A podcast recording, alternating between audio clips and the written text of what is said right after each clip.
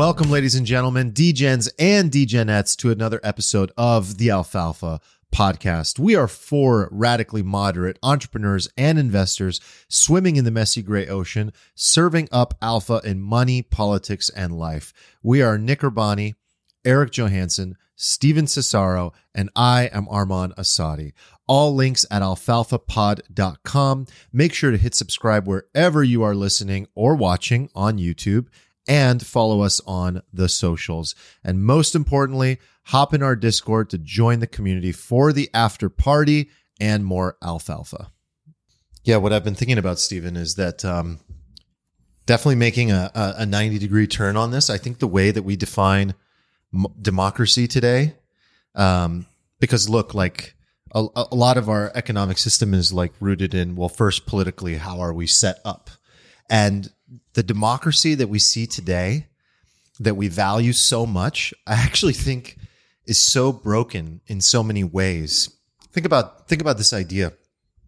The fact that everybody gets a vote. We view this as like a noble thing. It's a thing that says equality. All people should have a say. But most people are absolutely blind and stupid when it comes to the things that they're there to vote for. There's no education that they've had to go through to have the right to then place a vote in the first place on the most important matters that shape society. If, if you were, you know, um, actually, ironically, Socrates, who was my goat, had this Yes, uh, we remember. lesson that he taught. He said, if you were going out to sea, would you want your boat led by seafaring, experienced leaders or absolute idiots who have never been on a boat before?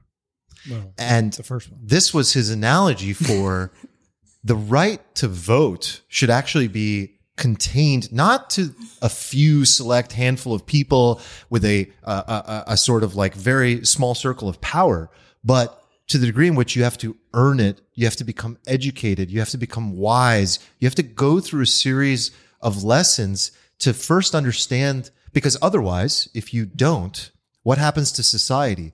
Demagogues rise demagogues are able to take power historically. And, and Socrates said this specifically because even pre Socrates, there were all these examples of democracy that led to demagogues, which we even see today in the last like 10 years, especially.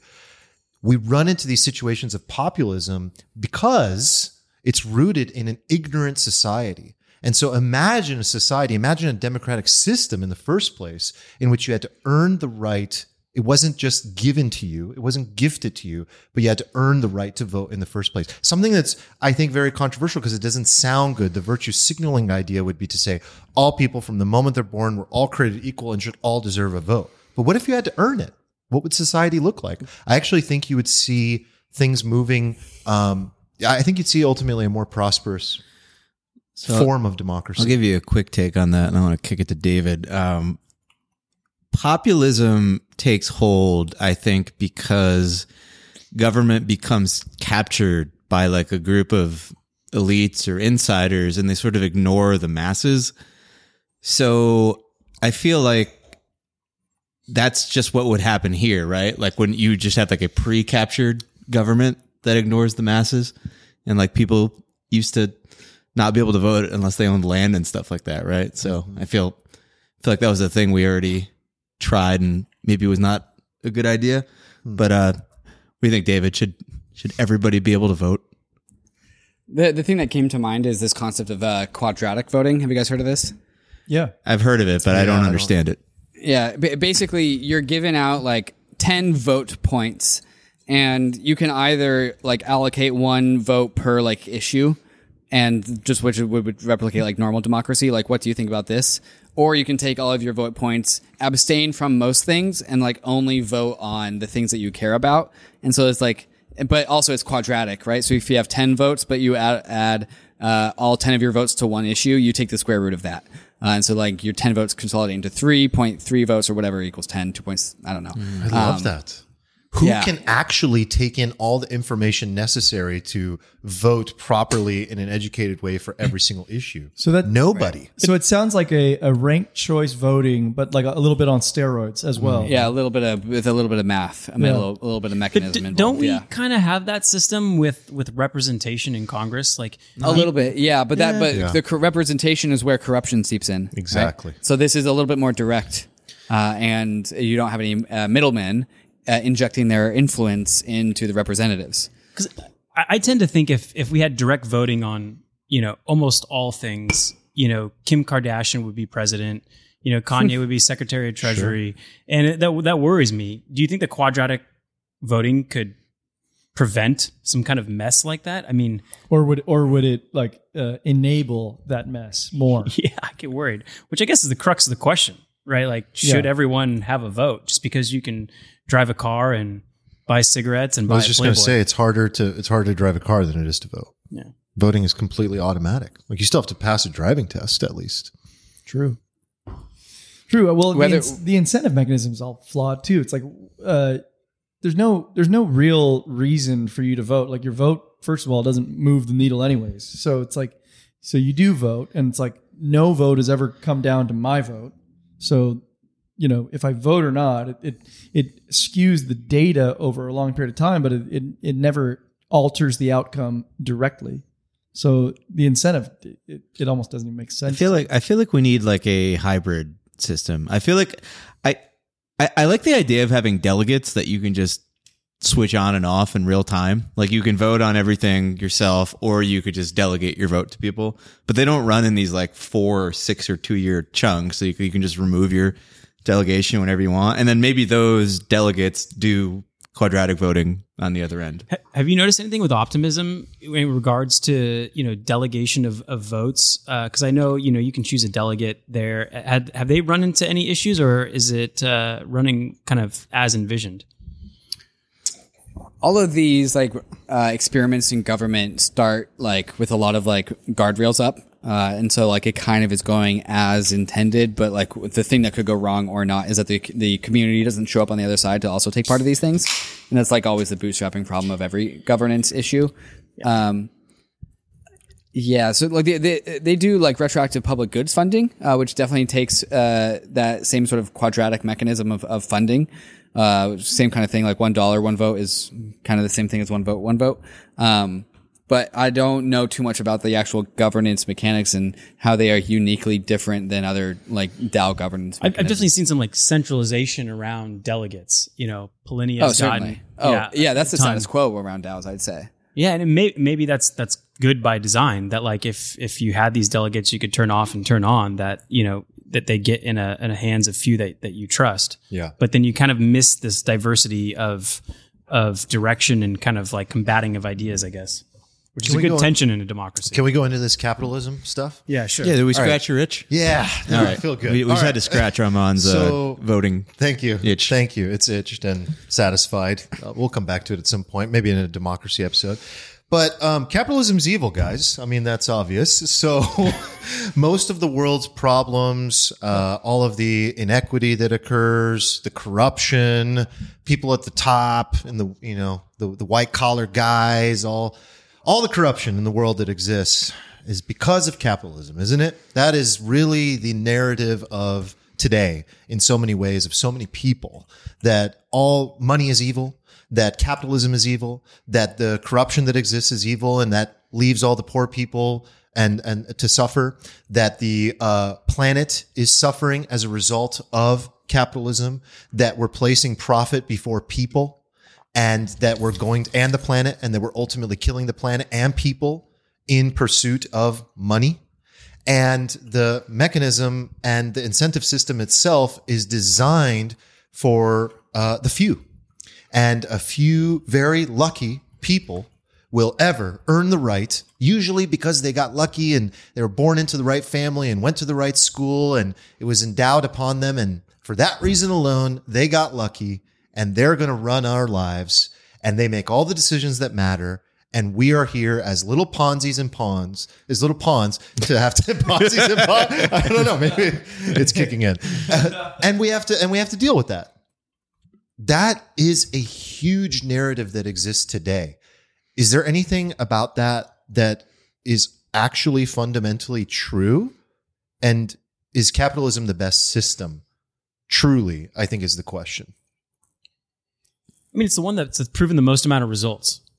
I think. Like, if, if you look at the last like couple, you know, couple hundred years, and you even look at like when we've had peace over the last eighty years, capitalism is is the thing that has brought the most people out of poverty. And we're not just talking about the United States. Like capitalism, you know, mostly capitalistic uh, countries and their economies have, have brought billions of people out of poverty. And, and we've talked about in the past and previous episodes how, you know, even the worst off person today is way in a, a much better position in, the, in terms of their lifestyle than than someone was, you know, even 50 years ago. And in so many ways, So- that's due to innovation, right? It's like capitalism is a major driver of innovation and the industrial revolution, which is what most of the comforts and we have today are as a result of that, right? I- I'm just curious if anyone has any points on on which they thought like socialism or you know I think that's the the second best alternative or the alternative that gets the most voice.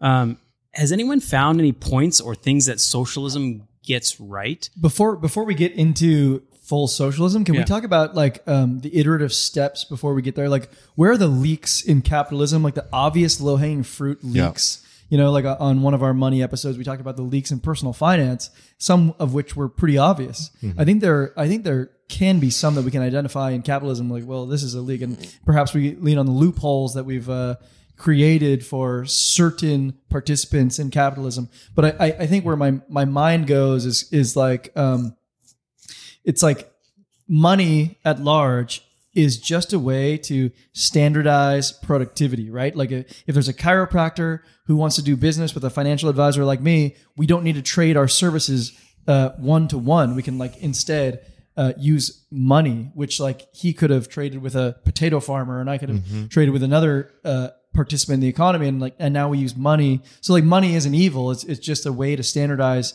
uh, commerce. But it's like okay, so if, if this is the idea of capitalism, like where does it go wrong most obviously? David, you said that capitalism is good, right? We just do it wrong. Yeah, that's what you were saying right before, right?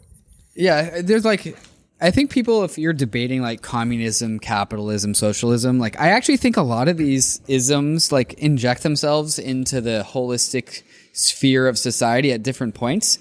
I don't really think that these things are like totally antagonistic to each other, and I, I think like it's really about a time frame and what part of the society you really want to emphasize.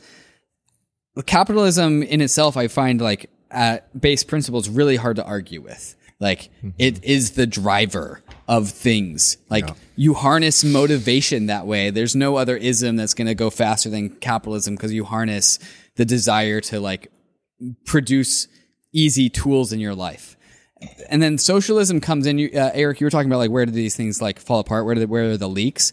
Like socialism comes in when like okay, society has grown so large that the capitalists had figured figured out how to uh, subjugate and like oppress the the other tail the other tail of of the so- of society, right? Like there are the rich and the powerful, and they're so rich and powerful that they've built their capitalism on being able to exploit the other tail end of society. And so then we had need to get into regulation, and that's when like conversations like, well, the tail end of society needs- needs to get regulated and protected so that the capitalists don't turn them all into like sweatshop labor camps, right? Yeah. like labor camps, bad, bad, good business model, bad morals.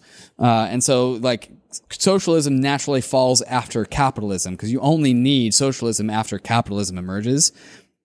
And then like at that some point, co- uh, communism injects itself into the conversation too.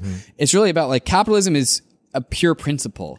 It's corruption that you want to prevent. And it's the people that say like, I hate capitalism and capitalism's bad. What they're doing is they're lumping in cor- like corruption into capitalism and defining that holistically. And they're saying that the long term inevitable corruption that capitalism creates is a part of capitalism. That's- but I say, well. I say no. You want to create good government regulation that prevent makes uncorruptible capitalization, and that's when we talk about like antitrust stuff. Uh, but then there's the government, and then that becomes corrupted, right? And so when you hate capitalism, you're actually just saying it's a failure of human governance and coordination. But capitalism itself, as a principled model, is like inarguable. Yeah. When you say you hate capitalism, so many people view this as a binary decision. I either have to be a full blown free market capitalist where I accept no level of regulation and the corruption happens, or I'm on the other side of the spectrum where it's like full blown government, top down communism, socialism, where th- they are making the decisions in terms of like how the market moves. And I think that, as David, you're saying, there is a hybrid solution here. There is the ability to make conscious, good regulatory decisions that allow the corruption, that ensure the corruption doesn't go too far, that the planet and people are taken care of to a certain degree, while you maintain the level of innovation necessary to drive people and motivate people to actually produce because we still have a long way to go of production in society before we get to the point where we've maxed out our production levels and everyone just needs a universal basic income. I think it's crazy to think that we're already there, that, that we just need to immediately move toward this idea of like socialism and equality for all from day one. We obviously still need these drivers, these incentives, these carrots to get people to produce because you can still become a billionaire today. And that is an incentive and you create jobs for people and you create freedom for people. And these are all beautiful things. Ethereum and everything that is here is a result of like some sort of incentive at the end of the day that is based in capitalism, is it not? Do you think uh, I'm going to take this in the left field a little bit, but like, do, do you think that 200 years from now, like what people mean, like when we're talking about free markets and capitalism, do you, do you think that's still a thing? Like, imagine I, I think uh, actually had like an interesting take on this because he, he was talking about Uber, right? And how Uber's competitors were sort of analogous to a like free market where there are participants sort of like setting their own rates, which is what most capitalists or, you know, Milton Friedman types would say is like what you, you want. The, the idea is basically that the market can allocate resources more efficiently than like centralized planning. But his twist he put on it was that that ignores bringing technology into this. Like that is just like a, a, a, thought model that only works when you're dealing with humans. What Uber did was it used like AI and machine learning and Uber's algorithm was actually able to set prices and allocate resources in a far superior way than its competitors that were using like the quote unquote free market model. So like I, I I wonder if super advanced civilizations in the future are like well, well we have we have computers like maybe central planning is possible if it's done via AI. Maybe like the distribution of resources and this stuff is possible if it's done with AI. So I like I wonder sometimes like if we're just approaching it from just like too narrow of a bubble and only thinking of like just human nature and the you know the foibles of humanity but like what happens if we bring tech into it? In, in a utopian way not like a chinese sort of dystopian well i think there's a, another component of it that we're that we're ignoring too is like uh, resources you know? Like so you use the the example of uber but i'll use the example of amazon where it's like when you have a company that has unlimited resources like you can't even compete in a fair market because like if you come on and say like i'll charge this well amazon can charge less they can take a loss on it in a free market Yeah. they'll take a loss on it starve you out and now they become the only competitor in this free market and, And then you have a few monopoly demagogues. so like the free market Rulers. sort of breaks um you know Eventually, always. eventually always and No, I I think there's like a plenty of examples where the free market is highly optimized, and then other examples where the free market totally breaks. Like you just compare, you just we just brought up two different examples where, in one example, centralization is great, and then we brought up another example and like, well, this is where centralization breaks. Like centralization doesn't work everywhere, and so like we we can go back and forth on like. Here's the examples where Right. centralization fucks it up, and here's where, where it actually works optimally. Um, I, I think the example where an algorithm controls things is a big shift in power towards centralization. And this is like, I think also in what um, uh, Stephen was saying about Balaji, I think Peter Thiel also talks about this, is that there's two big forces out there in the future. One is crypto, which is a decentralizing force, and one is AI, which is a centralizing force. And so like, I think AI can get pretty damn far. Like if there was some AI controlling Amazon, I think it would get a lot further along before it broke than, than the manual free market example or, um, or just like manual, like Jeff Bezos says what you can buy. Uh, and so th- I think that's kind of more more or less the future is like the strong the strong central government, the strong coordinating body is going to be better done with AI. And then on the flip side of things, you have the crypto, which is the decentralizing tug on this effect.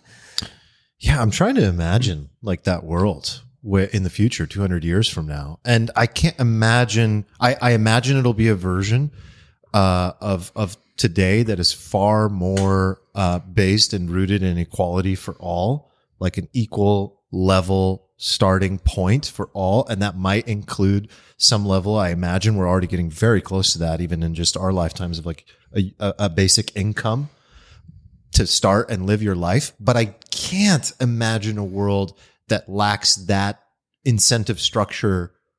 Call it capitalism or whatever you want, but some sort of incentive to get me to want to produce in the first place. Because at the same time, I do believe that humans, when they feel a certain amount of pressure, produce. Yes. And they need that incentive in order to go produce. But I also know for a fact that, and this is uh, from my own experience, but even just you know generally, you talk to people, you have to have a certain level of security in your life to feel creative.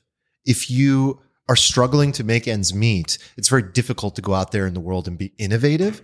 And I actually think in a world in which most of our needs are met, we'd see more creativity, more innovation from more people. But as long as we don't lose that outcome that so many people have, which is for a rich and glorious So like life. keep the carrot, but your your bottom level of Maslow's hierarchy is met. It will naturally happen, I imagine, over time, you know, where we raise the bottom up. And that's due to technology itself, like the, the, the, and, and some of the things that we've already talked about. So I actually think what we're going to see is, we know, we often talk about like the singularity and these exponential curves that exist. One of those is in technology and, and in, and in economics as a whole. Production is going to increase as more people go up. We also have what we talked about in previous episodes where we have like this population crisis. So like that's another challenge. So these two worlds are working simultaneously where on one side, you know, overall production output goes down because of population going down overall in the world. On the other side, I think you have people rising up. Their needs are met. They no longer have to worry about basic things. They have the ability to go and create. And, and that's very good for society. Yeah, I mean, I think that is that is certainly getting better, and I, I kind of want to continue on what, what Eric was saying about you know wh- where are the leaks, and and on to what David was saying is that corruption is is the the leak that we're trying to fix, and if we can fix that, capitalism, um, you know, continues on to its greatness, and and socialism is is not this just easy alternative that we revert to. And in the example you brought up with Amazon, you know, libertarians are, are notorious about uh, no regulation. They don't want any regulation at all. But there is one instance where they do appreciate regulation, and that's in the form of preventing monopolies. They want the market to to maintain some freeness. And so, my, my question I've been thinking about is like, what is the filter that you apply for when is regulation good and when is regulation bad? Because sometimes regulation or more authority into the government is where the corruption stems from.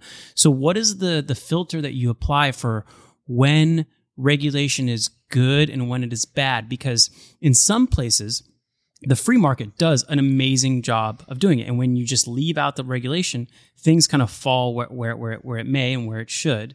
Um, but then you have this alternative side where it's like, well, no, through regulation, we can uh, perfectly manage this system that has so many variables in it. And so I don't know, have you guys thought about this at all? Like where, you know, where is it good? And are there any examples where regulation is good to have and where regulation should just stay out of, of the, of the, you know, economy? I'm actually David. Uh, David, curious if you would actually apply that question to crypto. Like, how how would you like to see that in in crypto, and how can capitalism play a Yeah, role? I mean that's interesting because like, I, I do feel like a lot of the stuff we're doing in crypto, we're like fast playing like all this stuff that already happens, and we're just we're, but we're just doing it super quickly, and we're seeing what happens when it all sorts itself Yeah. out before regulators can even get We're involved. like and- trying to get to a baseline and- really and quick. do anything. So yeah, I'm curious to I'm curious to hear your thoughts on that. Yeah, no, this the the whole like crypto speed running the history of money and finance thing is like super apt. Um, uh, I think there's this like, there's this sh- principle that I believe in that if you can be regulated, then you should be regulated, and there baked into that is like if you are sufficiently centralized where you have like operators that can know things before the market knows things, that's when you can get regulation. The, there's actually like a cool quirk about like the securities world uh, that the reason why securities laws exist is actually a question of decentralization versus centralization.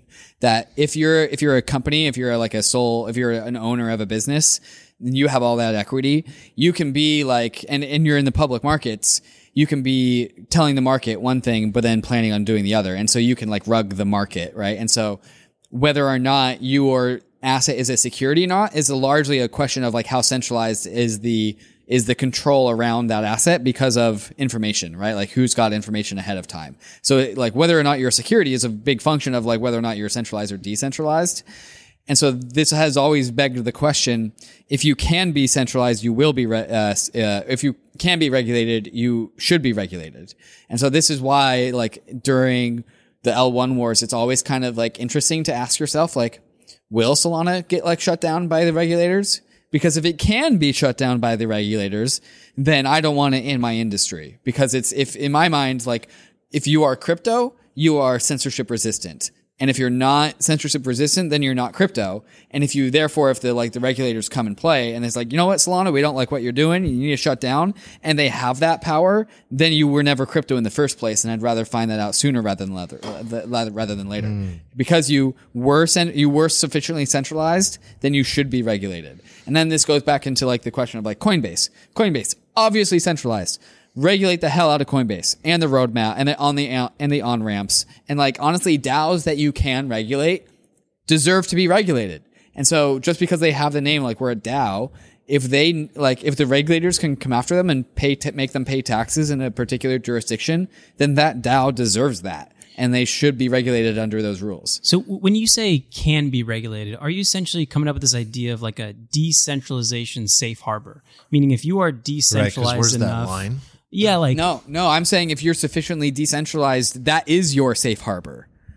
be, because You you don't- don't, you fall don't under a specific it, you are it. jurisdiction specifically Yeah. because you're not in Yeah. any like U.S. jurisdiction. Right. Okay. And the only way that like you become sufficiently decentralized is that you actually give away all of the keys to the kingdom. Hmm. And so it's it's a one-to-one alignment like once you lose the ability to rug your community or any sorts, then the SEC right, rightfully should stop caring about you because that's the point. How do you delineate between the difference between like you mentioned like um a security being something that has like insider information versus not right? This is this is what you were you were talking about. Yeah. So like uh, ETH has the merge coming up, and, and on, on our episode on Bankless, when Alfalfa was on Bankless, you you sort of said that you think there's only a hundred people in the world who understand the merge coming up. Right. Um, so that's not like full public dissemination of information. Uh, certainly, like Apple came out with their iPhone, and and people knew, uh, hey, an iPhone's coming out, right? And and it was more than hundred people, and that's that's a security with information that is coming out that um, was probably privately held, but like people knew about it. Like, where do you draw that line between sort of like public or non-public information? Because um, one you're probably claiming is a security, and one isn't. Right. So it's about like, is the information private, as in locked behind closed doors, or just too many people didn't know about publicly available alpha? So the Ethereum core dev calls occur in public every Friday, and you can go watch all of those. Their discords are like open. Like the, Ethereum has this like motto of "We build in public," and so there is no private information. Now there's private information in like public or in private equities companies that aren't on the public market because that's what it means to be a private company. Uh, and so that's where I, that's where I draw the line. It's like Ethereum doesn't have insider information. Just because the world hasn't discovered Ethereum yet doesn't mean like it's a security. Do, do you think that when we talk about capitalism and problems arising from it, I, I mean, you just got me thinking about this. Um, are are all the problems in capital capitalism? Do, do they stem from some element of centralization, either centralization on like the corporation end of things, or the other end is that we sometimes fight the market via regulation, which inevitably creates an element of centralization, but but within government, and then you have this like capture of these centralized interests here. So like I'm I'm wondering if that in and of itself is the root of, of all of, of of all these issues, and and if so, like how how do you have like uh like decentralized capitalism in a way in the real world? Is that even something that's possible? Hmm. Are you asking like is is the the corruption is the evilness is it is it centralized in corporations or is it here- here's, a, here's a here's a specific example, I guess.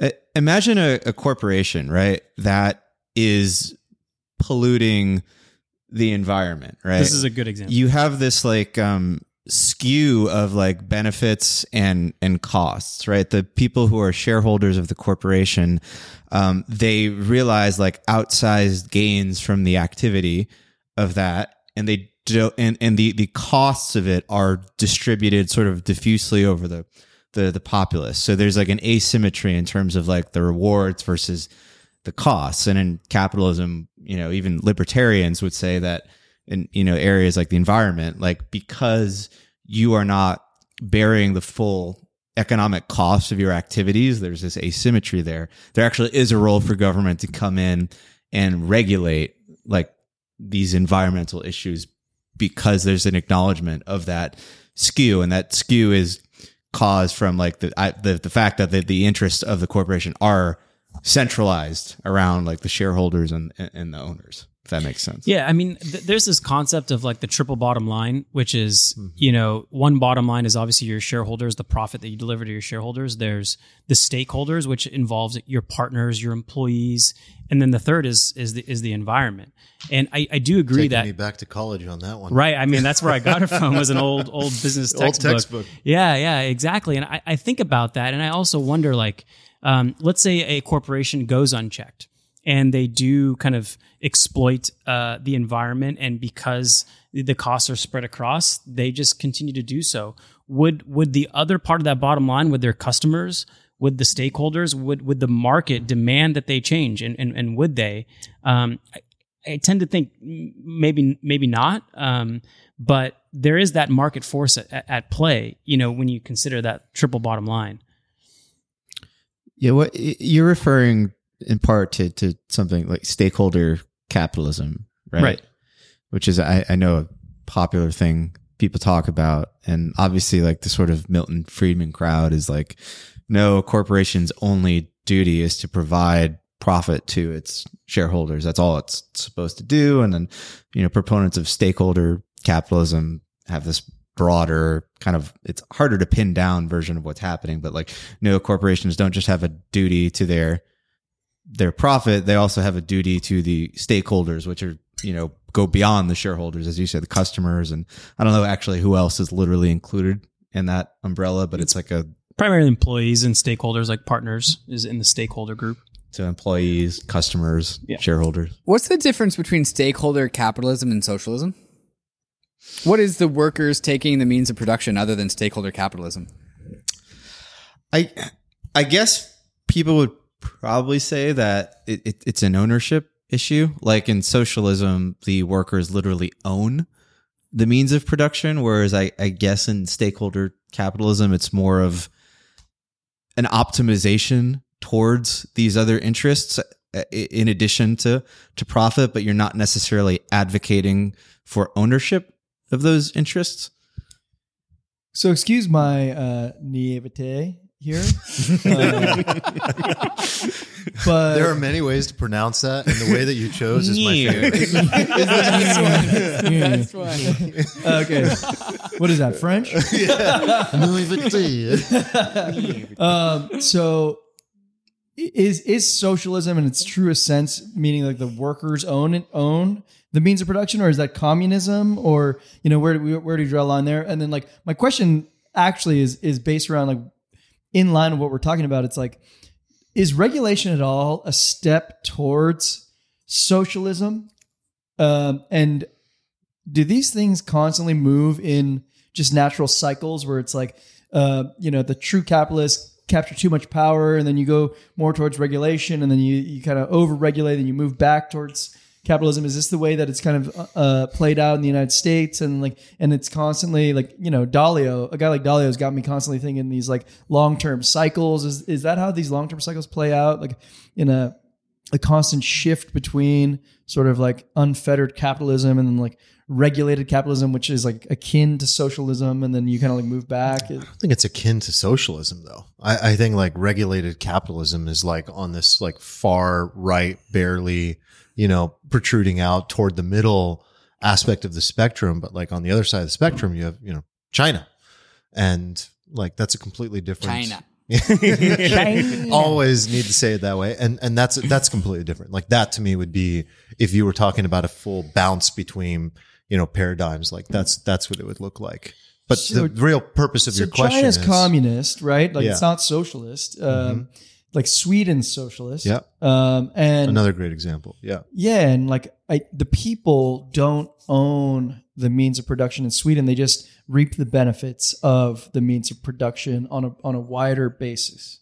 I mean, so so China has you know a, a kind of uh, unique power in their centralization, in their their take on like a semi-free market but centrally controlled government, in the sense that there's no open market on regulation.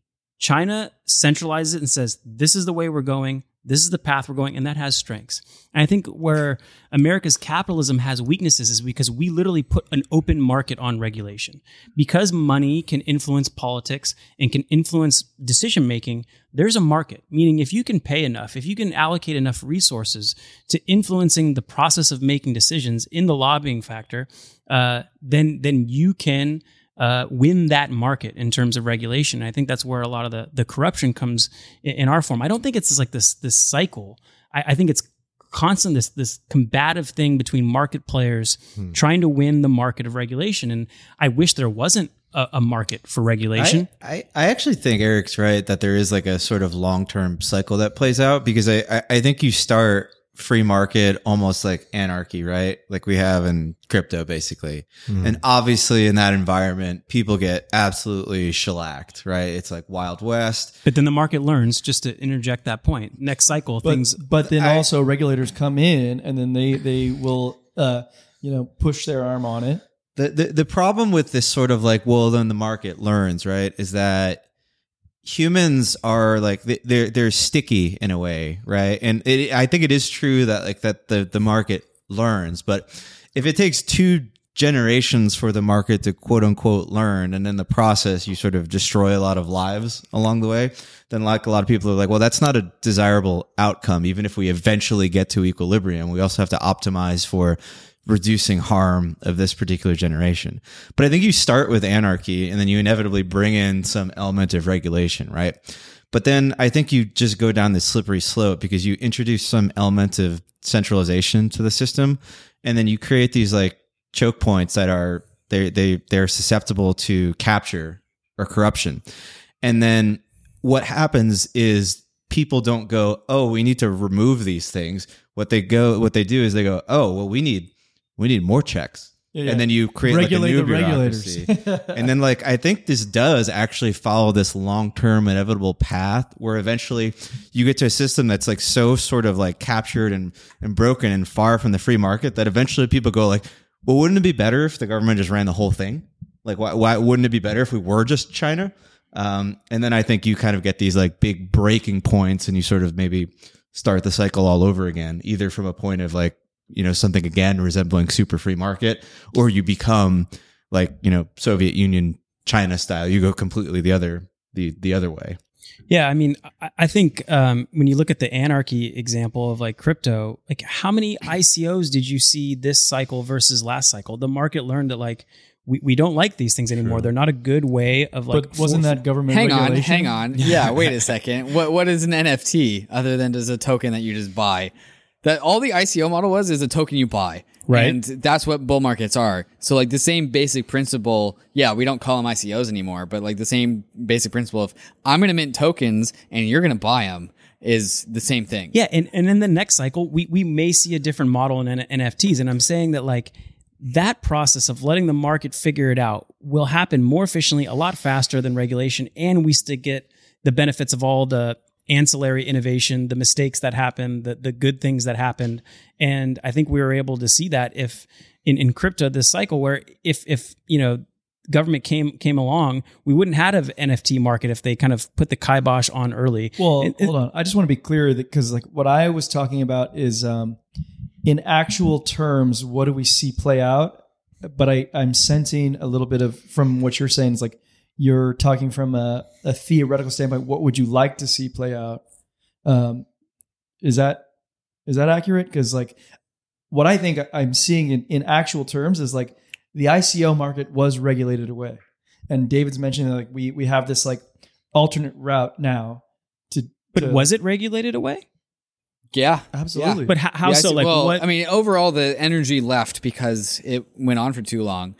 But also, all of like the legitimate issue issuers, which like first the illegitimate issuers issue a bunch of ICOs, and then like the legitimate people are like, oh, there's money, we'll do this too. And then the legitimate ones are like, wait a second, no, we just violated securities laws, we got to stop. And that's where the buck stopped, and then the bull market ended. So you think it was already uh, it was kind of self regulated in the sense that it started off almost mostly illegal, and then people realized, oh, this is this is not the way path, no, no, not the way forward. I mean, I mean, I, I assume you don't think completely. I mean, the vibe I get from you is you you don't seem like a complete like anarch free market anarchist? anarchist, Fuck no. right? So you No. you think there's some element of regulatory control or guardrails that that is good, but like, what is your what is your framework for how you think through that in terms of just like all all markets? if you can be regulated, then you should be regulated. That's the base principle. Because if you can be regulated, that means you are a central force of control that a government can put pressure upon. And if that central point of control exists, then they will put pressure on it. And if that pressure point works to the point that it actually regulates your entity, then that fact that that exists at all is why you should be able to be regulated in the first place. Because the fact that that, the, the fact that regulation worked means that you could have rugged someone. Okay, so Arman, let's poke in on this because I, I vividly remember when everyone else was asleep and we were talking in the cabin Damn, that was late good. night, probably three in the morning. We had a good little talk. bit of a THC, probably whatever we had going on in the Yeah, the, the talk that kept me up. Should have been there, man. Well, you're here now. You're here now.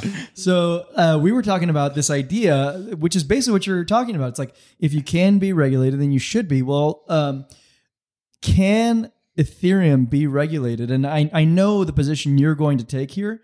Um, You're going to say that it cannot be, but like in the United States, it certainly can be to citizens of the United States in how Right. you buy it, how you transact. Like, um, you as a citizen are extremely regulatable. of course. So, um, what is your response to that? Like, I know you're going to say, well, Ethereum is is beyond the United States, but like for the the Just even user, looking back at the staking situation would be a great example. right? here. Like, or like just in the in the examples that have literally played out right in front of us, like on the app layer, like. Yep. These things have actually played out, and like it, it's not that far of a stretch to go from the app layer to the protocol layer. Honestly, like particularly mm-hmm. for an end user who exists in the United States. So like if you can be regulated, then you should be. Like I don't agree. As an individual, you mean? Yeah. Like as me, like I'm a citizen here and they're gonna tell me I can't do this, I can't do that. It's like, well, that sucks. Right. Yeah, so there's this trope out of the Bitcoin space is that like when any uh, nation state bans Bitcoin, they're not actually banning Bitcoin; they're actually just banning their citizens from accessing Bitcoin. Precisely. But that's not Bitcoin. That's not Bitcoin's problem. That's the nation state's problem, and like that's something that like crypto just can't solve. It's like Ethereum can be built and function fine regardless of the U.S.'s stance on it. But if the U.S. turns authoritarian and says like, "Hey, if you touch Ethereum, we're going to throw you in jail," like Ethereum, that's not. Well, now expand it to the- not Ethereum's problem. expand that though. expand that to the Western world. Now the Western world can access it. Now expand it to the globe. Now no one can access It's the done. blockchain. It's like, well, now the blockchain is useless. Like it, it can yeah, if- happen. if, if there was literally a full sweep. Could happen. Yeah, sure. And to his point, well, if it can, then it should. Like happen. That can't no, like happen. No way. if it Sure, can, why then not? it. You're Why not? to quote you. if it Global can, then it should. interstate coordination. No well, way. okay, there'd always be some like country that would show up like Djibouti that would say like we're, we'll we'll be crypto. The game theory plays out for them. You know, right, they'll and be you'll like, see this like massive like- migration to Djibouti. But like to his point, Exactly. To his point, though, if it As the can, prophecy foretold. if it can, then it should. I've always That's- wanted to go to Djibouti for the record. My- but like if it can, then it should is a, a bit ridiculous in that sense, Well, like to the end user. It, it obviously applies to to you know companies in, in the crypto space, but I don't necessarily know if it's collectively exhaustive towards towards every type of regulation. Because if we expand it out to the whole economy, like the housing market is is fairly distributed. I mean, you can make an argument that certain lenders are are you know somewhat centralized, but I don't know if it, it's collectively exhaustive in terms of everything. In terms of when we're really looking at a capitalist society, what are the leaks? Where what should a, a better version be? I don't know if that model is uh, encompasses everything. And I still get back to you know my my point that um, you know if if we do think the leak in capitalism is the corruption part, it's the fact that like if you have enough money, you can use that money to influence the regulation, which is where which are the seeds for corruption to to grow. Okay. you, you would you call oh, that you a leak? guys want to hear a hot take from Arthur Hayes? Let's hear it. We, we recorded with Arthur Hayes. The episodes will be out next week. Uh, we yeah. asked him what he denominates his his uh, assets in. So like, yeah, when you trade, like, are you trading against uh, you're trying to grow your USD, trying to grow grow your BTC, trying to grow your ETH? You want to know what he said? I'm, I can't Hydro wait. hy- hydrocarbons. Wow. What?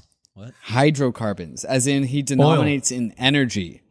And so he says that like he denominates in like how much energy can I command?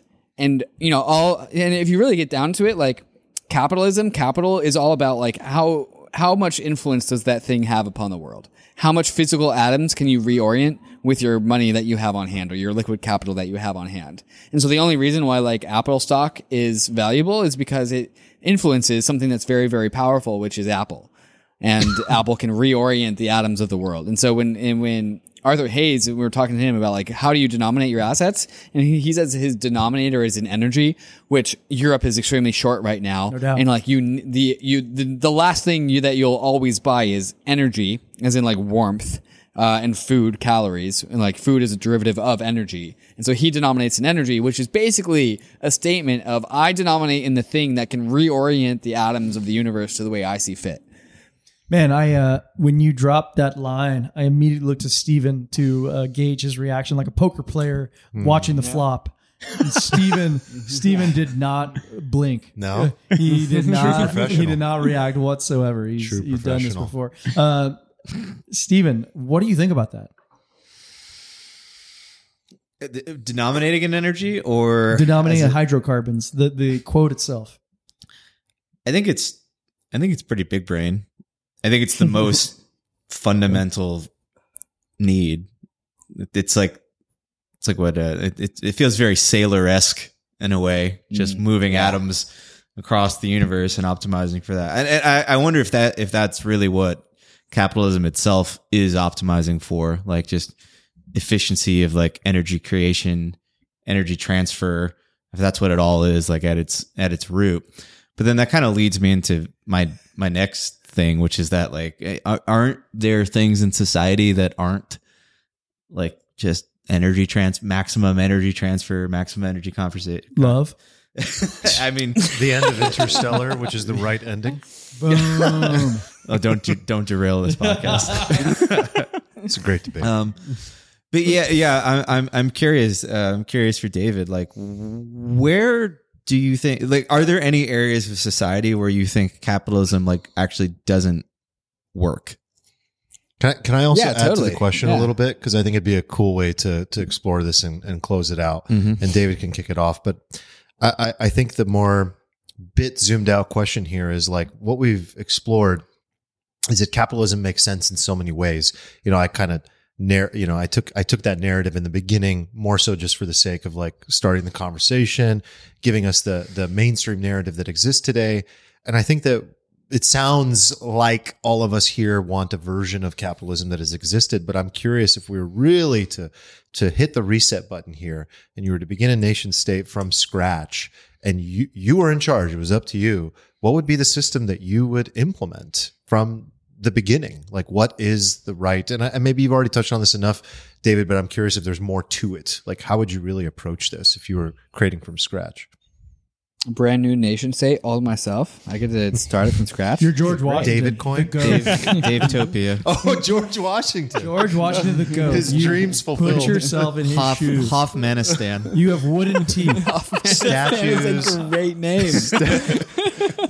Statues of his beard. Um, I mean, I kind of think that the the protocol of the United States of America kind of got it right, and they did a fantastic, just absolutely bang up job with what they've done with the tools that they had at the time. Right out, Um, chap. Not out. Uh, I would just like to. I, I I would just choose to redo that same experiment to the best of of the ability to coordinate that, just with a little bit, just kind of like, can we just start from scratch with the Ten Commandments? Like, can we write the Ten Commandments, but the 2022 version? And I would just I would just restart the same formula of the United States that just accounts for the modern day tools that we have at our disposal and our modern days ways of like having a vehicle for democracy. And I, I, I think mm-hmm. that's the biggest flaw in the United States of America is that it was created with the right ethos in mind. The ethos is correct. The tools were also correct in the 1800s, but like now they're outdated. And the the antiquity of the Constitution has been like it's it's showing its age. And so I would like to just like redo the whole thing over again, but like now with the modern tools. And I don't really think that there's any the ethos is correct. It's just like the tools got old. And so that's how I would do it. I'll give uh I'll give two two things if we had to like uh, iterate on it or, or start start again. Um, I, I've mentioned already, but like I think the the no money in politics thing is is important. Like um, you know, I, I don't think it's part of free speech that you can allocate capital to you know your your policy directions of of, of choice. And I know there's legal issues with that, but I, I still think uh, there's a better way. So that, that's one to keep that part brief. But then, secondly, you know, we often regulate to protect. And, you know, the, the biggest part of, of capitalism, which has brought it forward and brought so many people out of poverty, is, is the innovation part. And so it'd be interesting to, to regulate for innovation. And I'm actually really interested to see how optimism's uh, retroactive public goods plays out. You know, there used, uh, I think Peter Diamandis came up with this idea of the X Prize. Here's something that innovation that we need here are the criteria you need to meet and here's some money that you're going to get. And so it would be interesting to see if regulation could um, in, incentivize um, uh, innovation maybe not in, in, in as like letting the market do what it may but satisfying some criteria like we we need this type of energy system. We need these type of things and and maybe find a new way to kind of uh, incentivize the market in maybe a more focused you know uh, a way, like an X Prize or a retroactive public good. I agree, and and uh, I think where where my head's at is like I like all these mini experiments that we're able to conduct in crypto, where it's like a, a nation state can't fail. You can't try something brand new, but a protocol can, and like you know the the contributors and the participants can uh, lose their money, and that's fine, or you get, you have the incentive to maybe it moons, but like we we can conduct these mini experiments to see like oh what what what would be better perhaps and i think optimism is like a an interesting experiment really Yeah. I think in the future, I mean, one of the problems with capitalism is that it, it, really only optimizes for, for profit, which is like a useful metric in probably like 80 or 90% of everything, right? And produces largely results that you want. But there are obviously areas of society where you, you don't want to optimize for profit. And I, I think one of the problems is that we haven't created any other way to, to optimize for anything else, right?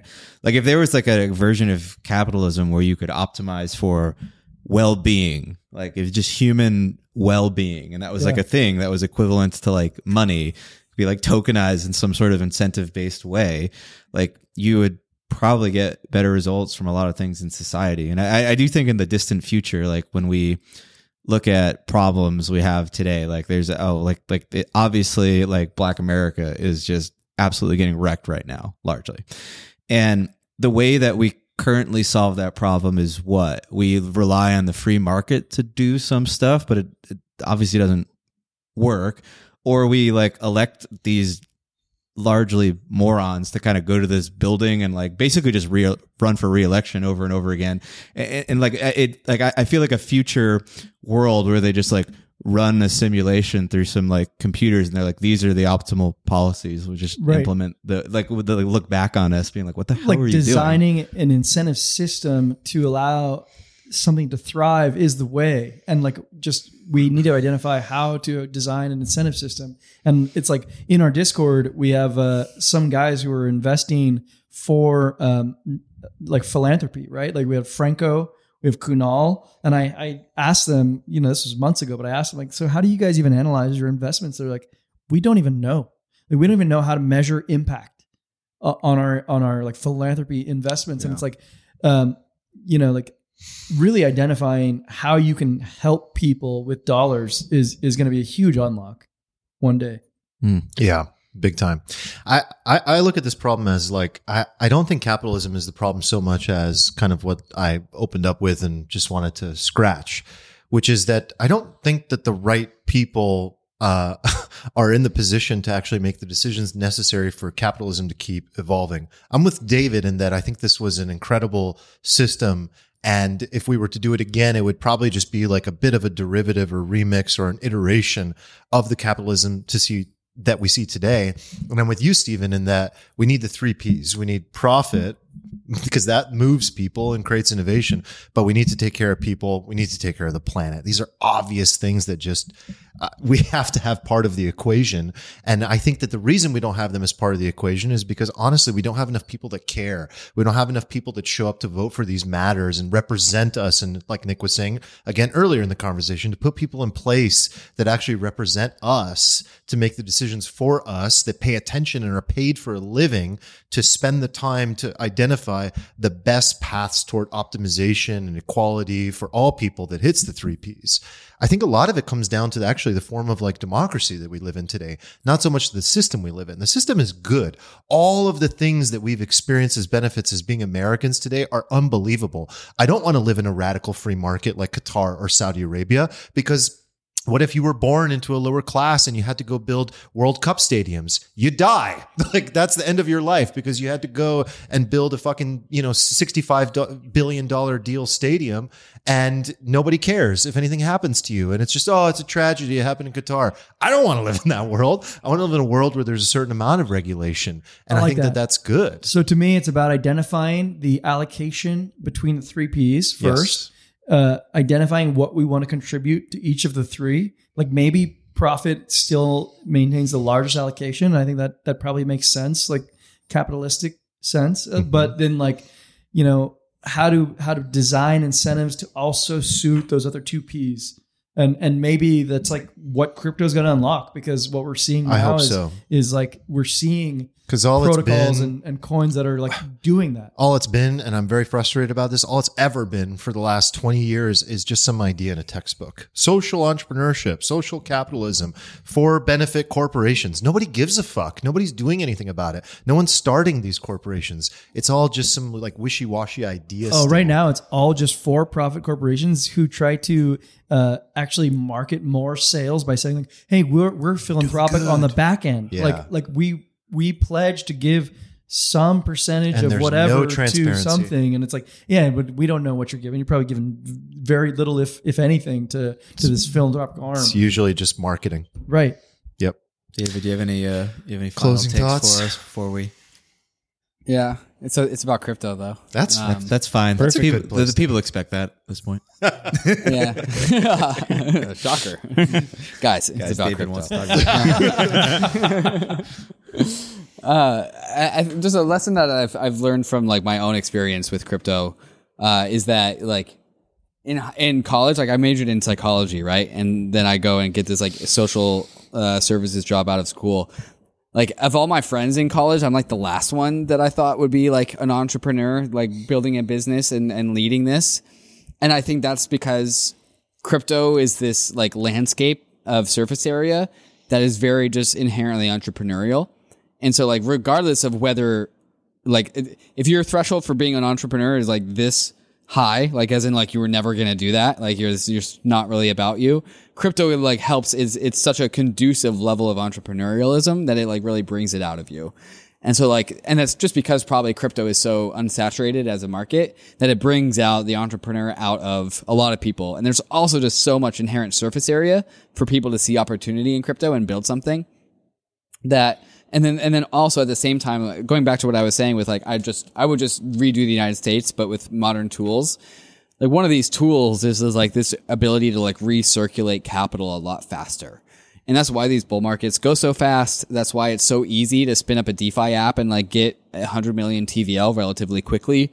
Like it's easier to like crypto's a test bed to test your shit super fast hmm. And, and that's true at a protocol level, but it's also true as like a content creator level, the level that I'm familiar with.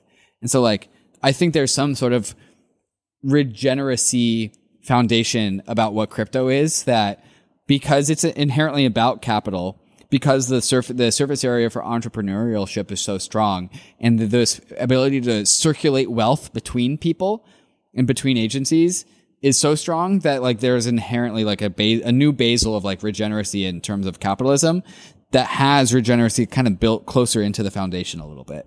Uh, and so that kind of is my my what makes me optimistic and kind of what I've been thinking about as you guys have been talking. Hell yeah.